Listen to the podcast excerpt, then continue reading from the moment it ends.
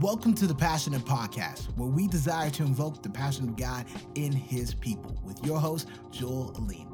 If you are interested in joining the community of the passionate, make sure you stick around to the end of the podcast for more details. But for right now, here is your dose of passion.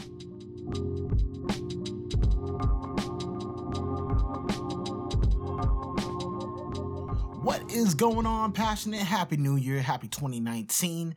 We're back. Welcome back to A Dose of Passion, which is a part of the Passionate podcast designed to invoke the passion of God in His people. Whether you are a lay leader, leader, pastor, entrepreneur, or wherever you find yourself in this faith walk and faith journey, this is for you. It feels good to be back, guys. Miss y'all. I can't wait to dive into today's episode. But remember, this is only a dose of passion. If you want the fullness of passion, make sure that you are plugged into a solid church community, serving within your local church, and most importantly, that you are spending intimate time with God in worship, prayer, and diving deep into His Word. Are you guys ready? Man, we back. It's 2019, episode number five. It's gonna be good. It's time for a dose of passion. So this week's theme, guys, is have it your way. Have it your way. I know it sounds like I'm doing a commercial, but that's the point. This theme is kind of based on a commercial in itself or an advertising campaign. You guys remember Burger King? I know a lot of people don't because they're not really the prevalent burger chain anymore. There's not really a lot of Burger Kings around, but Burger King back in the day used to have this dope saying, have it your way. When talking about the way that you could order your burgers, the way that you could order anything on the menu, it was about you.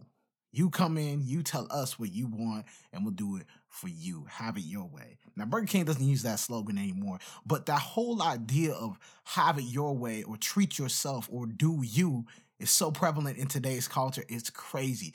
Everybody is being told the same thing. Live what you want. Doesn't matter what it looks like, doesn't matter what anybody else thinks.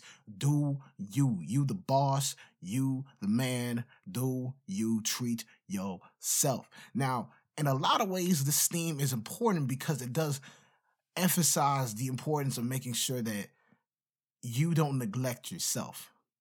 But there are some dangers in this point of view. And we want to talk about that today. We want to talk about the dangers of seeing things from just our best thinking and our best point of view. Are you guys ready? We're going to dive into this. Let's get it.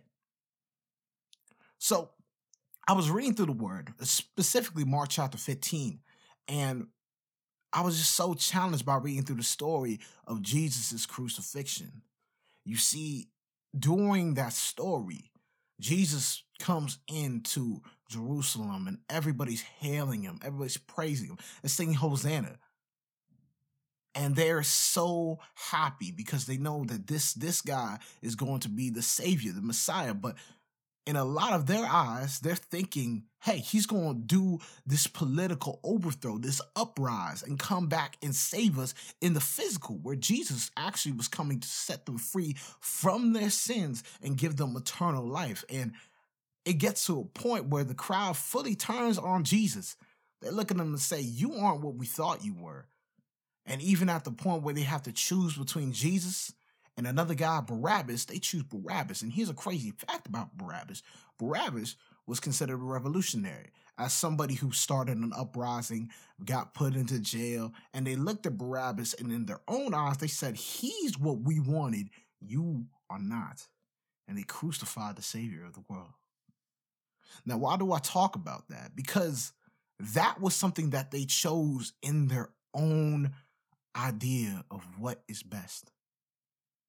You see, they thought what was best in their sight was somebody who could do everything right now, right here in the physical, but they passed up on the Savior of the world because they saw what was best in their own eyes.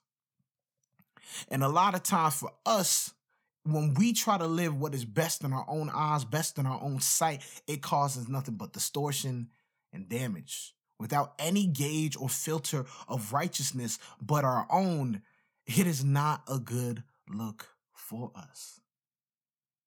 Having it our way all the time is not freedom in itself. It's actually slavery because if you always do what you want, then the only standard of living is yours. Nobody else can tell you anything else, and you just become really secluded into yourself. Now, God has challenged us not to live that way, but to trust Him in His righteousness, to trust Him in His ways alone as right to live by. That it's not about us having it our way because our way is limited. God's way is infinite, proven, tested, and perfect. So, guys, here's my challenge to you today. Yes, it is important for us to analyze the areas where we need help, where we need to see ourselves in a positive manner. But it is also important for us to lay down what we think is best for us and stop thinking that way all the time and not look out for our own interests, but allow God's way to go before us. Our way may be best to us, but it is not best for us. Not all the time. Let us trust God's way. It's always better than expected. All right, guys, that's a wrap for today.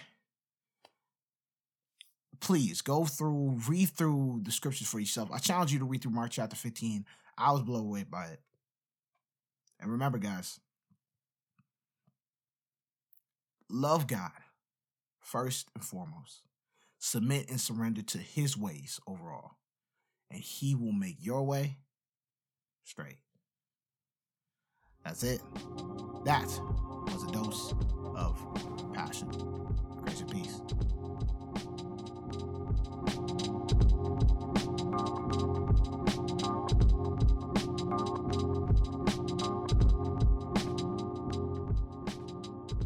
Thank you for listening to the Passionate Podcast and a Dose of Passion with your host, Joel Amin. If you want to join the community of the passionate and continue the conversation from today's episode, make sure you check us out on Facebook at facebook.com forward slash the passionate LTD. Thank you guys so much and have a great week.